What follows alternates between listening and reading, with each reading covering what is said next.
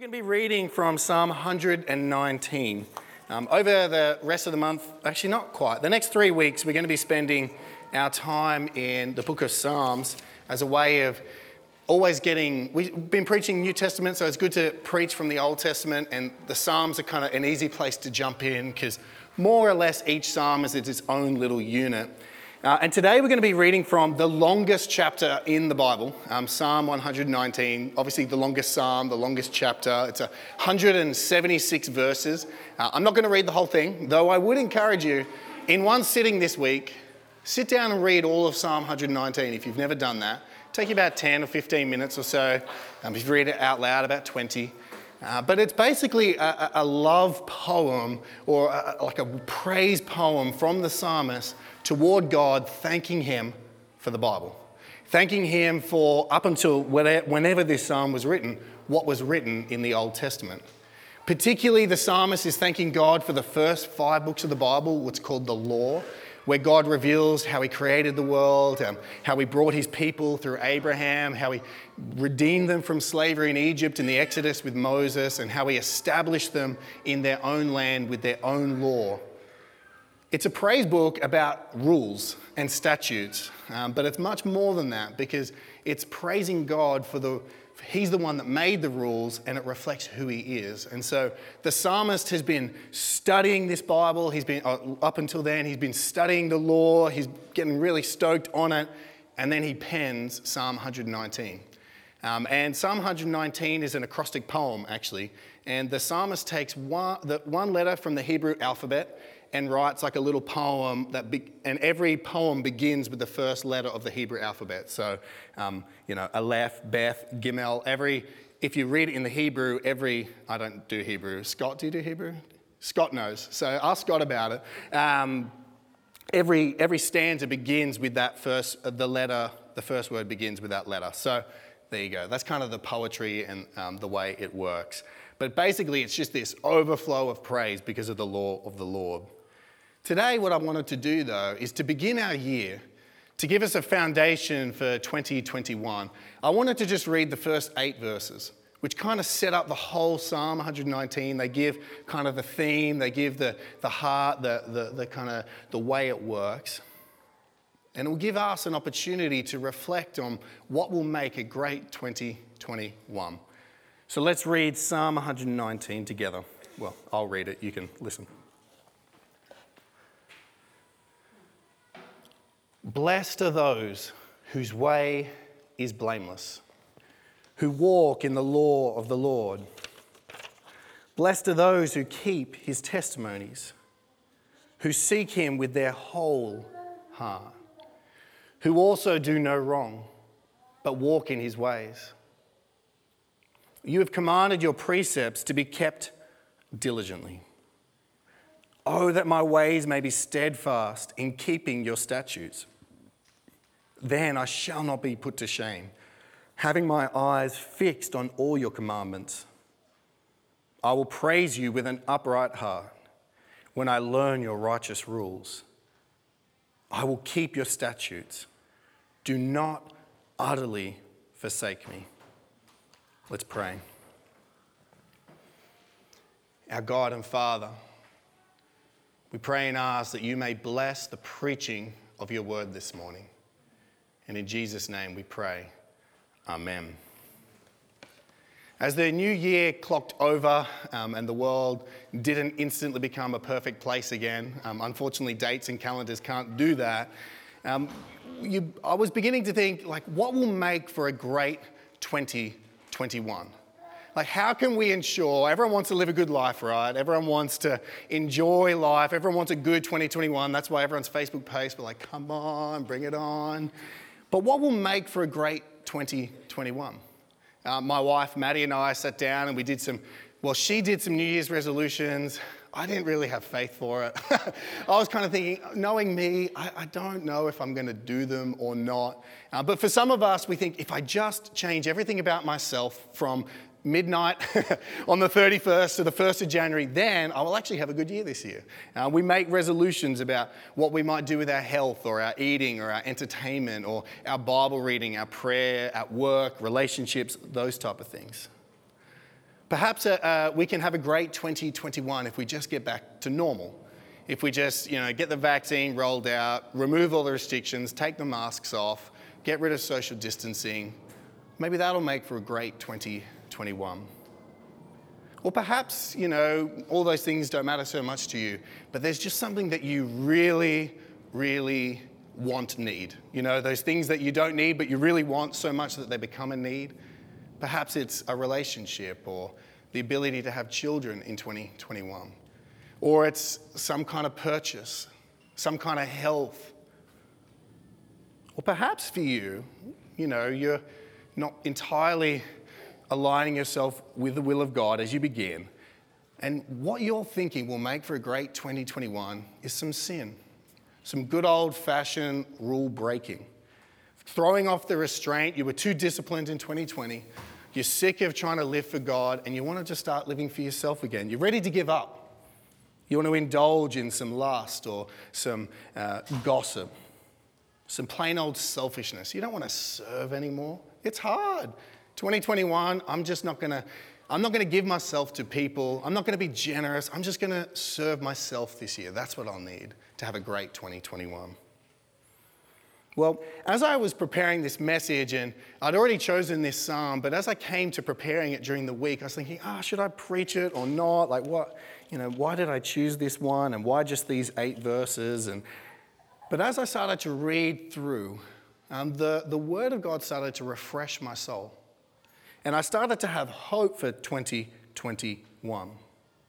Because as I read and as I studied this psalm, I was reminded and refreshed of the reality of how we achieve true blessing, how we can experience real life in 2021.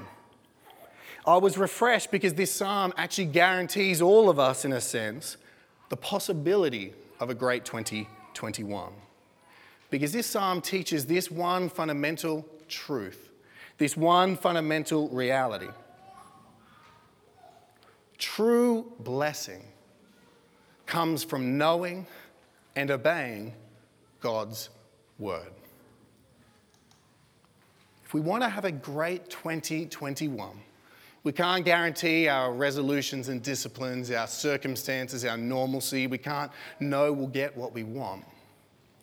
But the psalmist here is teaching us that true blessing is attainable for those who know and obey the word of God. And so 2 simple points for us today.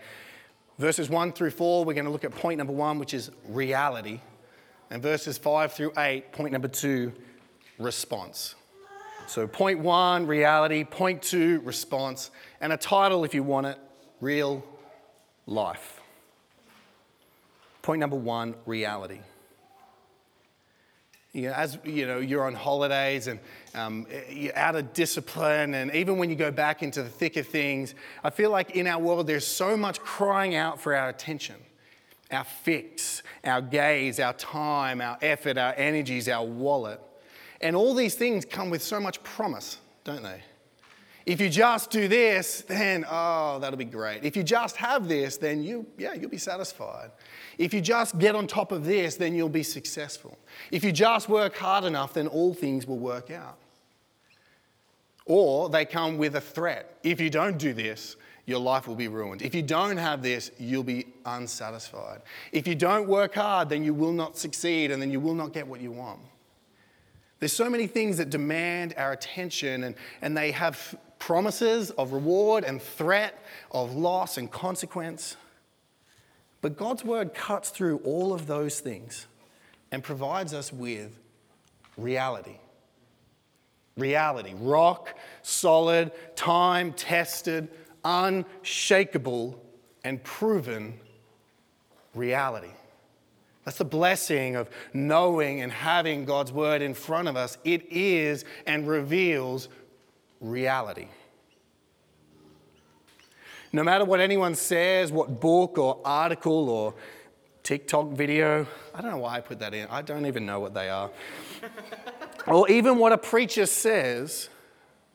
Friends, as we begin this year, I want you to know this. God's word alone is our only access to infallible reality, unbreakable reality, reality that cannot be disproved or contradicted, though many try. And in verses 1-4, the psalmist pulls back the curtain on the reality of what a blessed life truly looks like. In verses 1-4, the psalmist is like he's gathering us and saying, this is what reality is. This is how you can have a real life. So what is it? Let's read again verses just 1-3. Blessed are those whose way is blameless, who walk in the law of the Lord. Blessed are those who keep his testimonies, who seek him with their whole heart, who also do no wrong but walk in his ways. The psalmist here begins this epic poem of passionate devotion to Scripture by appealing to our base desire as humans, which is actually given to us by God, the desire to be blessed, the desire to be supremely happy, the desire to have a full and joyful and wondrous life. That's not against God. That's actually designed by God. We are designed to enjoy. We are designed to love. We are designed to experience fullness of satisfaction and supreme happiness. And that's exactly what the word blessed means. It means supremely happy. It means favored. It means looked upon with approval from on high. And the psalmist pulls back the curtain and reveals, and it's like he's trying to paint this picture of this is what a blessed person looks like. This is how you become blessed. Look at them. Here they are. That person, they're blessed because... And he goes on to define what it is. But how do we normally define a blessed person? When you're in conversations and someone reports on something that they've just purchased or experienced, or some friend has, received something, or something's happened with kids or education, and we often say, oh man, they're so blessed. But often, and it's not wrong to say that, I'm not beginning you with a smackdown, but often we tie that word blessing to material or circumstantial progressing or advancement or some kind of comfort or satisfaction. Well, let's note here how the psalmist reveals the reality of what true blessing is. Let's read again so that we can see it again, what he defines a blessing as. Blessed, supremely happy, fortunate are those whose way is blameless, who walk in the law of the Lord. Blessed are those who keep his testimonies, who seek him with their whole heart, who also do no wrong, but walk in his ways. In these three verses, the psalmist reveals that the truly blessed person is a blameless person, a person who lives righteously, who not only abstains from all sin, but also walks out positively all the law of the Lord. It doesn't mean that they're completely perfect, only Jesus is that. But it's the type of person where accusations of sin don't stick because they have an integrous life. It's the type of person that isn't planning sin, isn't deliberately sinning, isn't constantly, repeatedly finding themselves in areas where they're choosing to sin willfully. The blameless person is one who delights to be righteous, who yearns and longs for righteousness as their character of life. It's the type of person that walks in the law of the Lord. That means their pattern of life is conformed to God's ways. Their pattern of life is conformed to God's ways. And in verse 2, the truly blessed person is the one who keeps his testimonies. That is the type of man or woman who studies the Bible, who knows the word, who memorizes the word and treasures it, keeps it, stores it up, protects it.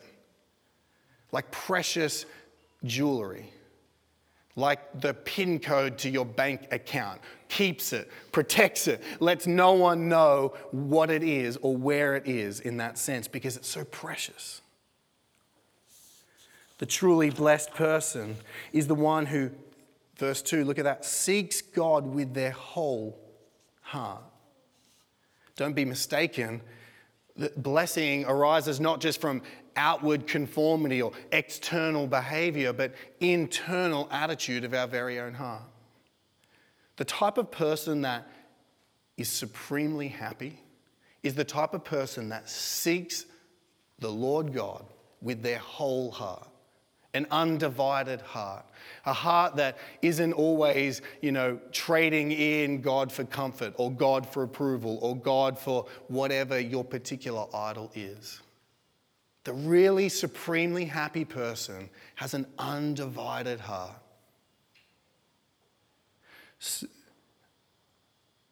Verse 3, finally, the truly blessed person is on a journey in life, so to speak, walking in God's ways. And as they walk, they plod along, but they plod along with God in their presence. Charles Spurgeon says it like this: he who walks in God's law walks in God's company. So you can see the reality here that the psalmist is trying to point out to us. This is what true blessing is. You want a great 2021? Be like that. But doesn't it go against our natural inclination and intuition?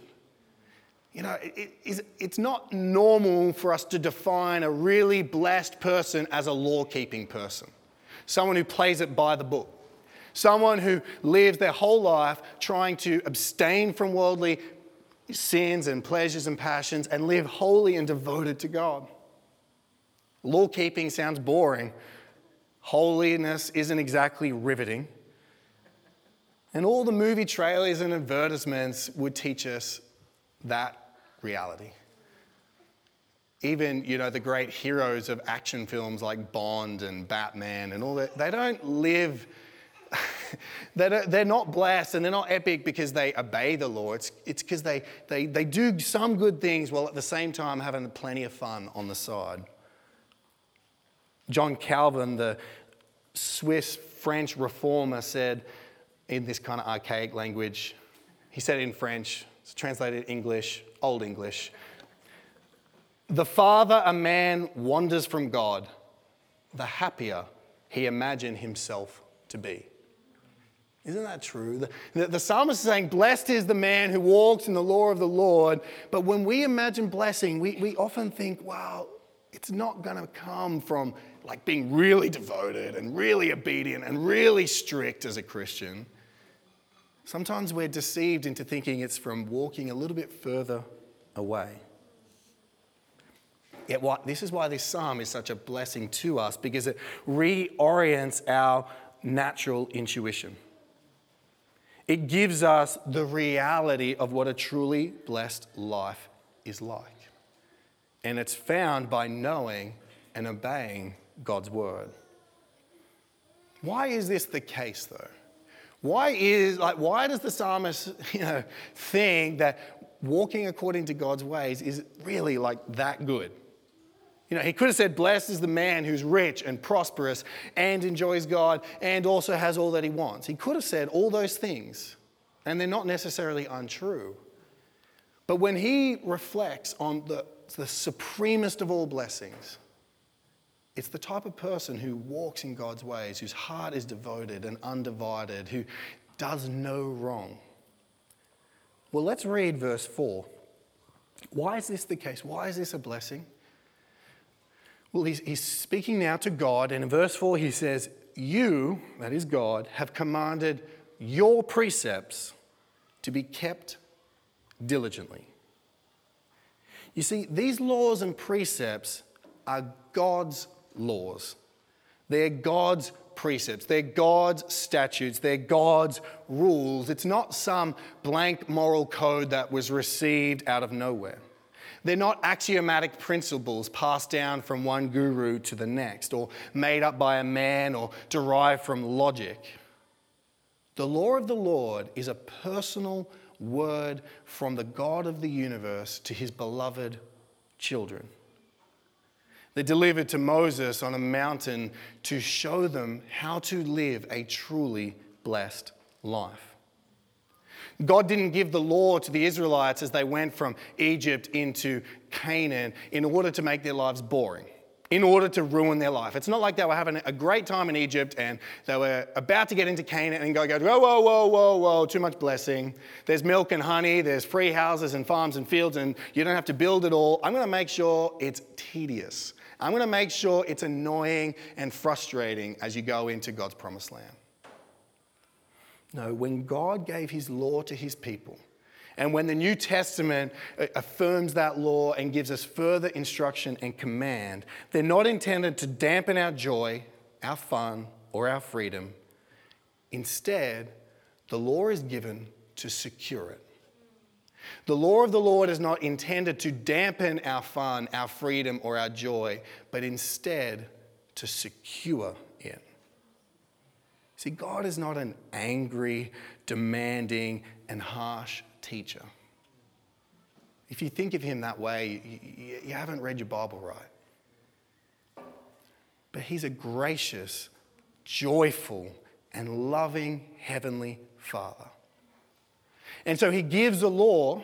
It's not an easy law, but he gives a law to show his people how to truly access life. God's word is a pathway to real life. It shows us the way humans were designed to live, the way we were designed to enjoy the world that he made. It's an instruction manual to fully maximize our joy. And so he expects us to do it. He expects us to keep it diligently, because in doing it, we receive the blessing. Spurgeon says it like this, capturing some of the reality that our natural intuition is the law. Oh. But he says, rough may be the way, stern the rule, hard the discipline. All these we know and more, but 1,000 heaped up blessednesses are still found in godly living. Not sure that's a word, but 1,000 heaped up blessednesses are still found in godly living. Our natural instinct is to react to rules and regulation, and it seems like limitation. But in following the path of the law and in knowing and obeying God's word, 1,000 heaped up, like when you go to Messina and they put the gelato on and then they put it on again and then they pack it down into your cup and then they put more on. That's the kind of blessing that God wants for us, not this scanty little scoop and just a dollop and you're like, there's so much room left in that cup. That's I didn't pay for that. God wants to bless us packed down, 1,000 heaped up. Mr. Spurgeon also says, holiness is happiness. So to summarize verses 1-4, I think the psalmist is launching this 176 verse thing to show God's people that true blessing comes from knowing and obeying God's word. This is reality. This is real life. This is blessing. So that was point number 1, reality. Point number 2, response. What then is our appropriate response? What is the psalmist's appropriate response, and how can we model after him? Well, the reality is, like Mr. Spurgeon said, following God's way is hard because our sinful nature opposes us along the way. Our sinful world reinforces that negative image, and the Satan, the deceiver, lies to us about the reality. Did God really say? He whispers in our ear when we decide we're going to read or pray or obey or abstain. our natural inclination is like, I'm not good enough. I'm not a blameless person. It's too hard. And I'm not even sure I want to do it. I've recently been reading a book called A Company of Heroes, and it's about 18 stories of modern day missionaries all over the world. We read it as a core team. I'll actually buy some for the church and encourage you to read it. It is really inspiring and incredibly challenging. And as I was reading these stories of man after man, woman after woman, family after family, who just are sacrificing all that they have for the sake of not allowing people go over the edge of eternity into hell. And the sacrifice, the lack of comfort, the persecutions, the jails, the pain, I was thinking, oh Lord, please not me. You know, like I'm looking at that going, oh, that doesn't look like blessing. I don't, bless them, Lord. Send them, Lord. But in my heart of hearts, I'm not thinking, oh, that's what I want. Because I want God and comfort. I want God and security, God and prosperity. And if I had to choose between one or the other, oh, my natural inclination is like, oh, yeah. And I think the psalmist himself feels that tension. Let's look at verse 5 again. Look at his prayer. Oh, that my ways may be steadfast in keeping your statutes. In response to this general truth that, you know, being a blameless person leads to blessing, he cries out with a prayer for mercy and help. He knows that within and of himself, he is not a perfectly blameless man. He is not a truly blessed person. And so he cries out that his ways may be steadfast in keeping your statutes. He sees within himself such inconsistency, not steadfastness. He sees lack, not plenty in his walk. And he knows he is not blameless. Isn't that true for each one of us? You know, you might have been thinking as I was reading verses 1 to 4, it's like, whoa, I'm a long way from blessing. And I feel you, I'm there too. We think, oh, I'm ruined. This doesn't describe me at all. I'm such a failure. I'm a wreck. I'm a ruin. But this is the starting point. This is exactly where we begin our journey of true blessing. A cry of desperation and a plea for grace. God, help me. I want blessing, but I can't do it on my own. I want supreme happiness. I want to walk in your ways, but my ways are not steadfast. Would you help me, O Lord? The Christian religion is not one of just try harder, son. Get it together. Just stop sinning and be righteous. That's not what the psalmist is saying. The psalmist knows our frame and our condition. And so he invites us to pray with him this prayer. Oh, that my ways may be steadfast in keeping your statutes. Do you feel weak, my friends? Do you feel like a failure? Do you feel inconsistent? Do you feel inadequate in your walk? In the keeping of his statutes, in a divided heart? Pray this prayer. Make this your plea and your desperate call and seek that blessing. And here's part of the benefit of living like this. Look at verse 6. Then I shall not be put to shame, having my eyes fixed on all your commandments. The result of crying out to God, changing our life, and living a blameless life, following and knowing God's word and obeying it, is that we will not be put to shame. It's a blessed feeling, isn't it?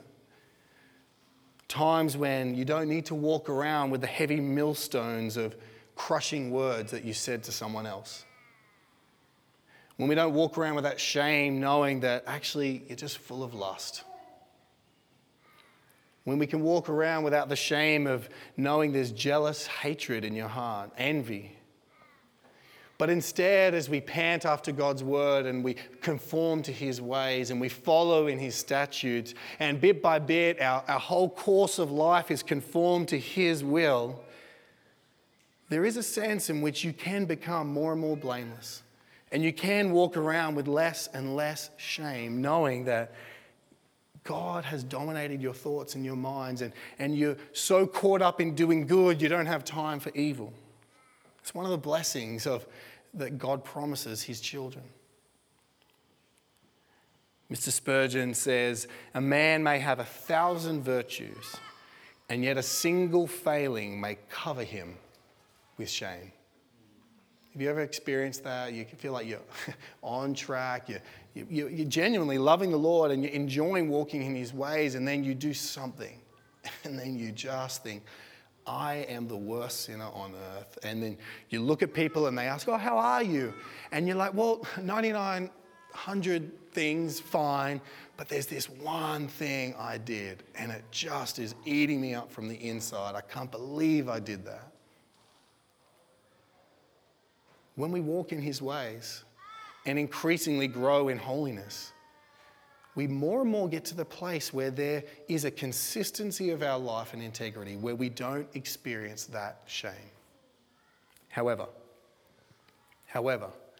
because of our forefather and foremother, not sure that's a word either, because of Adam and Eve and their sin in the garden, when they first took the fruit in disobedience to the Father, and they decided to strike out on finding real life apart from God, what was their first reaction? Nakedness and shame.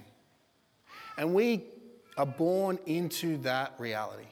We are born into a feeling of shame that clouds over every soul and every life and every human being. This feeling that we don't quite measure up. And that is the reality. And no one of us can perfectly or absolutely walk around with no shame, either internally or publicly. And then how wonderful is the good news of the gospel that we sang of today? How good is the news of Jesus Christ?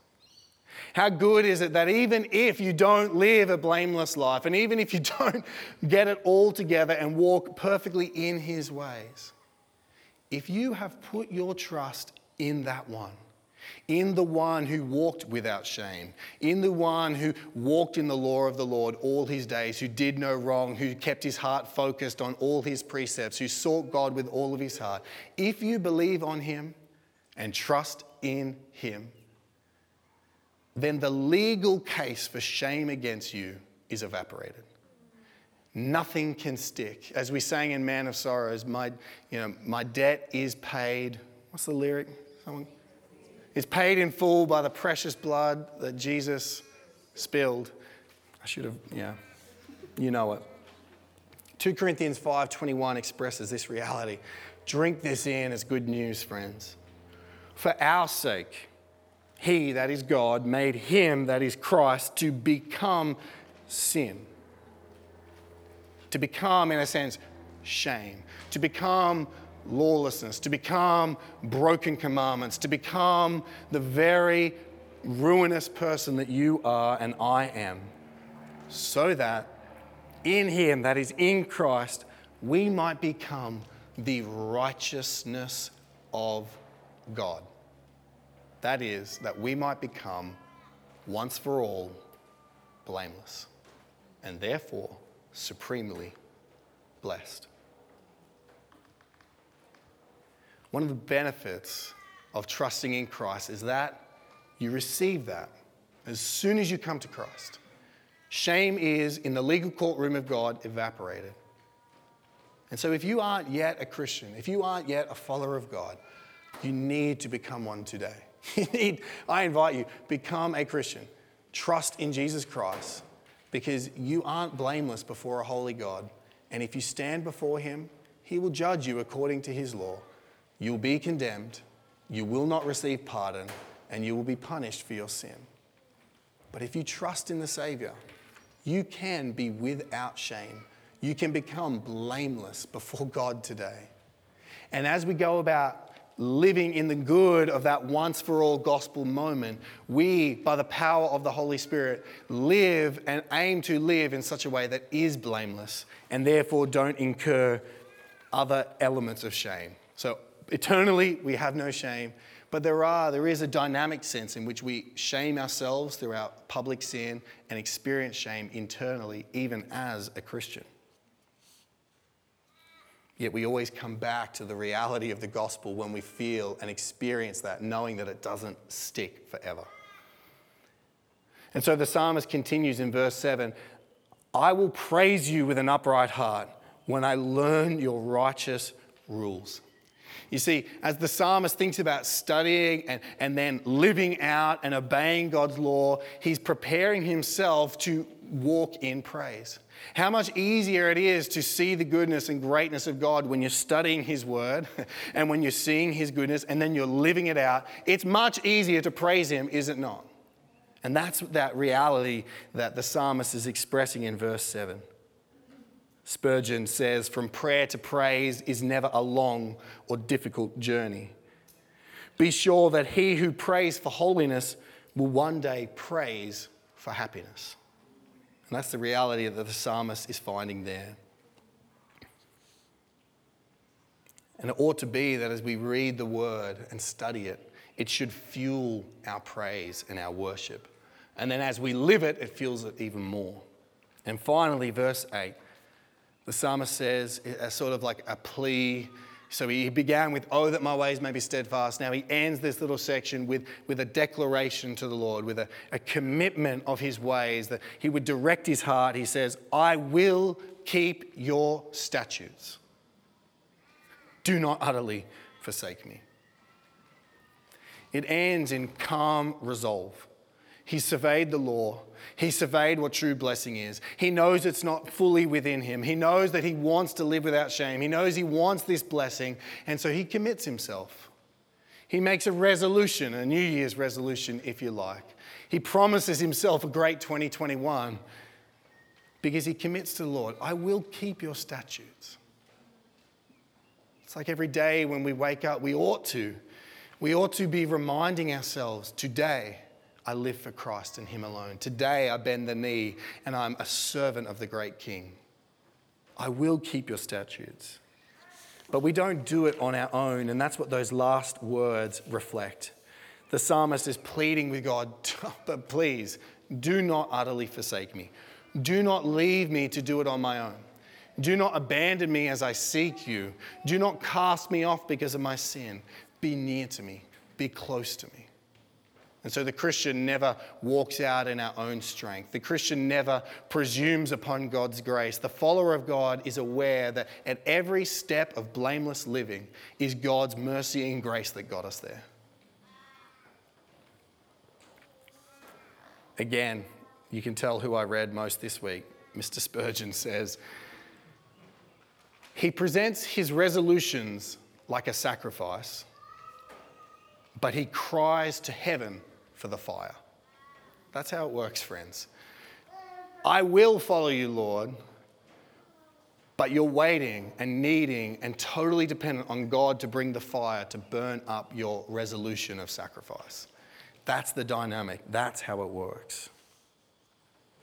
So, the psalmist knows the reality that true blessing comes from conformity to God's ways.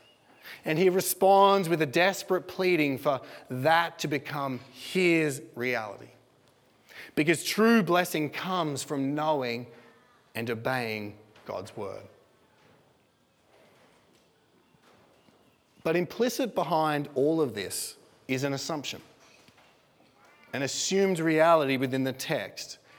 And the assumption is that we actually know God's word, that we actually know God's laws. The assumption is that we actually know the testimonies so that we can keep them. And so the psalm, and the way I want to end today is by encouraging you that the only way you can experience this blessing is if you yourself are a diligent student of God's word. If God's word is in your mouth, in your mind, on your heart, on your lips. You can't obey God's law if you don't know them. And friends, Don't be deceived into thinking, well, I read the Bible a lot last year, so therefore 2021, I saved it all up in 2020 and I'm free this year. Our heart is so prone to wander. How quick we are to forget God's ways, and how constant we are in need of refreshing and renewing our mind, as Romans 12 says. John Goldingay, in his commentary on the Psalm, says it like this. Another aspect of the dynamic of obedience is that as well as action and an attitude of the heart, it requires attention to learning. Therefore, friends, make 2021 great by studying, memorizing, revising, and knowing all of God's Word. We're kidding ourselves if we think we can have a great 2021 as defined by the Bible, as defined by true reality, if we haven't got front and center in our schedules a devotion to studying the Bible, to knowing the Word, to carrying it around with us in our various places of work or in our parenting or in our dating or in our internet searching or whatever we do as we're watching entertainment. If we don't have a devotion to His Word, we will not know it, we will not obey it, and we will not be blessed. So don't kid yourselves. If you want to have a 2021 that's great, don't lie to yourself and think just a little snack of God's Word will be enough every day. It won't. It doesn't work. It's not a rule. It's just a reality. You don't have to read your Bible every day. There's no verse that says it. They didn't even have a Bible. They had scrolls. They were kept elsewhere. They had to memorize it and know it. And you want it because you want that blessing. There are no shortcuts. There are no tricks or hacks. It's just plain old discipline and hard work. But as we study, we come to know. As we come to know, our hearts come to be convinced. As our hearts are convinced, we begin to act, and as we act, we are blessed. For we will be blessed not only in the hearing of the Word, but in the doing. And so, friends, how are you going to be the type of man or woman who has a great 2021? How are you going to schedule and prioritize blessedness in your day? If you want the blessing, you have to position yourself for it. And so perhaps you can talk about it over coffee or as we go out to lunch today. What's your plan? Ask a friend for being blessed this year and see what they say. If you want a great 2021, then know and obey the law of the Lord. Do it by His grace. Do it for your joy and for His glory. Let's pray. Almighty God, I pray and ask that you would bless the preaching of that word, that you would create in me and my friends a clean heart. Would you renew our minds? Would you reorient our hopes and ambitions and goals for 2021. And no matter what circumstances you bring us, Lord, we are thankful that we can have a great 2021 because we know reality. That if we obey you and walk in your ways by the power of the Holy Spirit and through the reality that we've been bought from our sin and into new life in Christ, we will have a great 2021. So we ask, Lord, that you would bless us and make us men and women and children who know and walk in your ways, O Lord. In Jesus' name we pray and for His glory. Amen.